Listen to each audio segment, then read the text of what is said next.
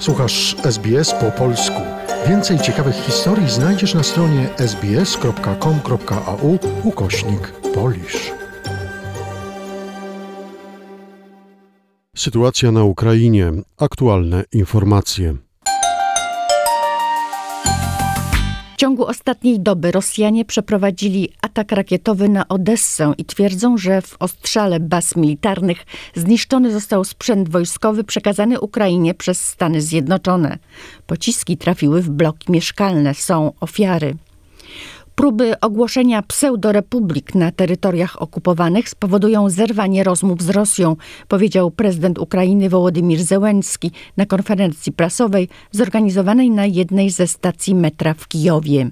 Якщо будуть знищені наші люди в Маріуполі, якщо буде проголошено pseudoreferendum w nowych pseudorepublikach, Ukraina Jeśli nasi ludzie w Mariupolu będą zabici, jeśli będzie ogłoszone pseudoreferendum w pseudorepublikach, to na pewno przeszkodzi w zakończeniu wojny za pomocą środków dyplomatycznych. To bardzo zły krok ze strony Rosji.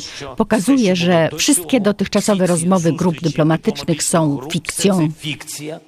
Wołodymyr Zełenski zaapelował też o spotkanie z prezydentem Rosji. Uważam, że ten, kto rozpoczął wojnę, może ją również zakończyć, powiedział. Odessa to trzecie co do wielkości miasto na Ukrainie. Do tej pory było tam stosunkowo spokojnie. Nie jest jednak wykluczone, że w obliczu spodziewanego upadku Mariupola Rosjanie będą chcieli przejąć kolejne miasta na południu Ukrainy.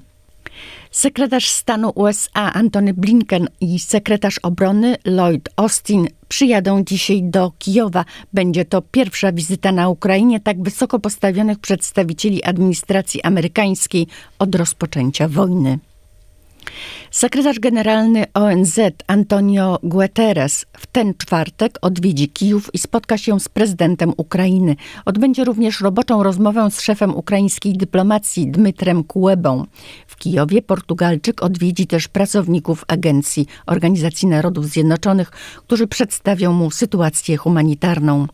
Dwa dni wcześniej, we wtorek, Antonio Guterres będzie w Moskwie, gdzie ma spotkać się z rosyjskim ministrem spraw zagranicznych Siergiejem Ławrowem i prezydentem Władimirem Putinem.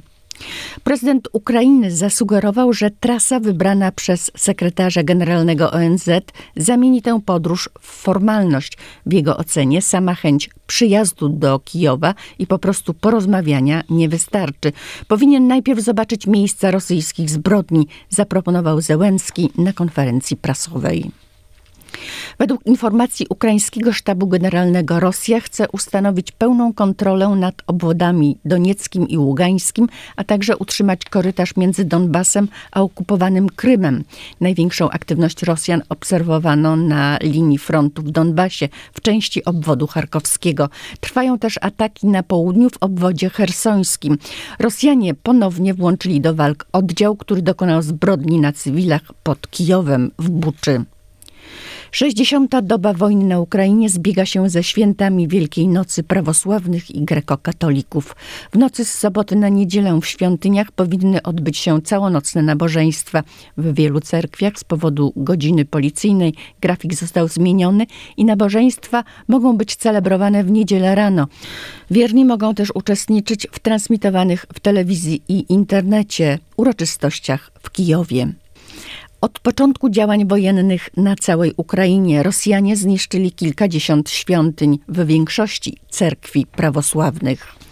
Premier Mateusz Morawiecki rozpoczął akcję hashtag Stop Russia Now, w którą zaangażowano mobilne billboardy. Mają być krzykiem osób pomordowanych na Ukrainie w wyniku rosyjskiej agresji. Akcja będzie prowadzona także w internecie, zapowiedział na sobotniej konferencji w Warszawie premier Polski. To jest jednocześnie świadectwo naszego człowieczeństwa. Jak zareagujemy na to, co dzieje się na Ukrainie? Dlatego jesteśmy kontakcie ze wszystkimi, którzy starają się przywoływać te obrazy. I dlatego, szanowni państwo, poleciłem przygotować tę akcję. I dzisiaj do różnych miast w zachodniej Europie ruszą te wszystkie billboardy. Ta akcja będzie wzmacniana w mediach społecznościowych. Będę jechał także do Niemiec, do innych państw, po to, żeby cały czas przypominać, co strasznego dzieje się na Ukrainie. Pełnomocnik rządu do spraw uchodźców wojennych z Ukrainy Paweł Szefernaker powiedział, że w ostatnim ostatnich dniach więcej uchodźców wyjechało na Ukrainę niż przyjechało do Polski.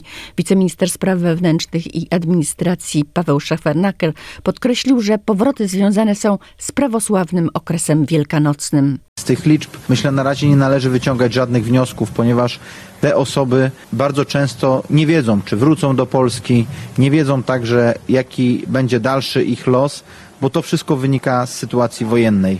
Dziś, jak są święta na Ukrainie, to właśnie ta sytuacja na granicy jest u nas trochę inna, ale dopóki ci wszyscy, którzy szukają bezpiecznego miejsca w Polsce, schronienia, tutaj powinny te, te schronienie otrzymać.